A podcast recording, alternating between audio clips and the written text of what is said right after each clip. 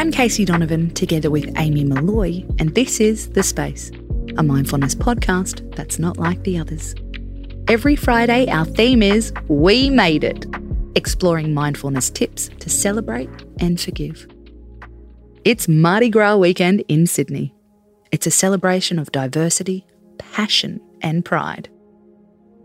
Both of today's episodes are themed around love loving ourselves and loving other people. The even more good news there's a whole area of mindfulness about it. It's called loving kindness meditation, and it's pretty simple. Loving kindness meditation has real world benefits. It can increase positivity and reduce negative feelings. It can ease chronic pain. It can improve relationships and make us less judgmental. It can even decrease our bias to others and improve our empathy. And you don't have to leave bed to try it. Step 1. Before you start your day, spare a few moments. Think of one person you appreciate. It could be a lover, a friend, the guy who serves up your coffee. Picture them see their face.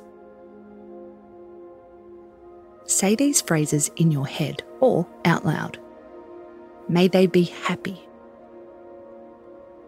May they be healthy. May they love. May they be loved. You can change the words and mix it up a bit. May they be brave.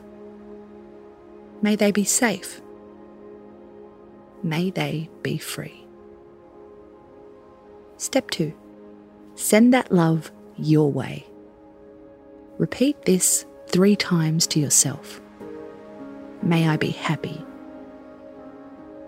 May I be healthy. May I love. May I be loved. Try it now. I'll wait.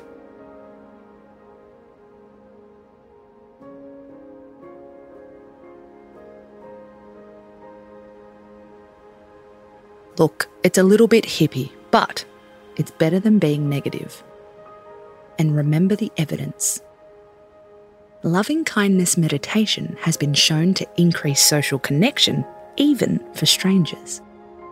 So it's a neat tool if you're on the dating scene. Or just want to love yourself a little more. I'm Casey Donovan, and this is The Space. We're back tonight with another mood soothing episode How to Mindfully Get Over Heartbreak. Space out.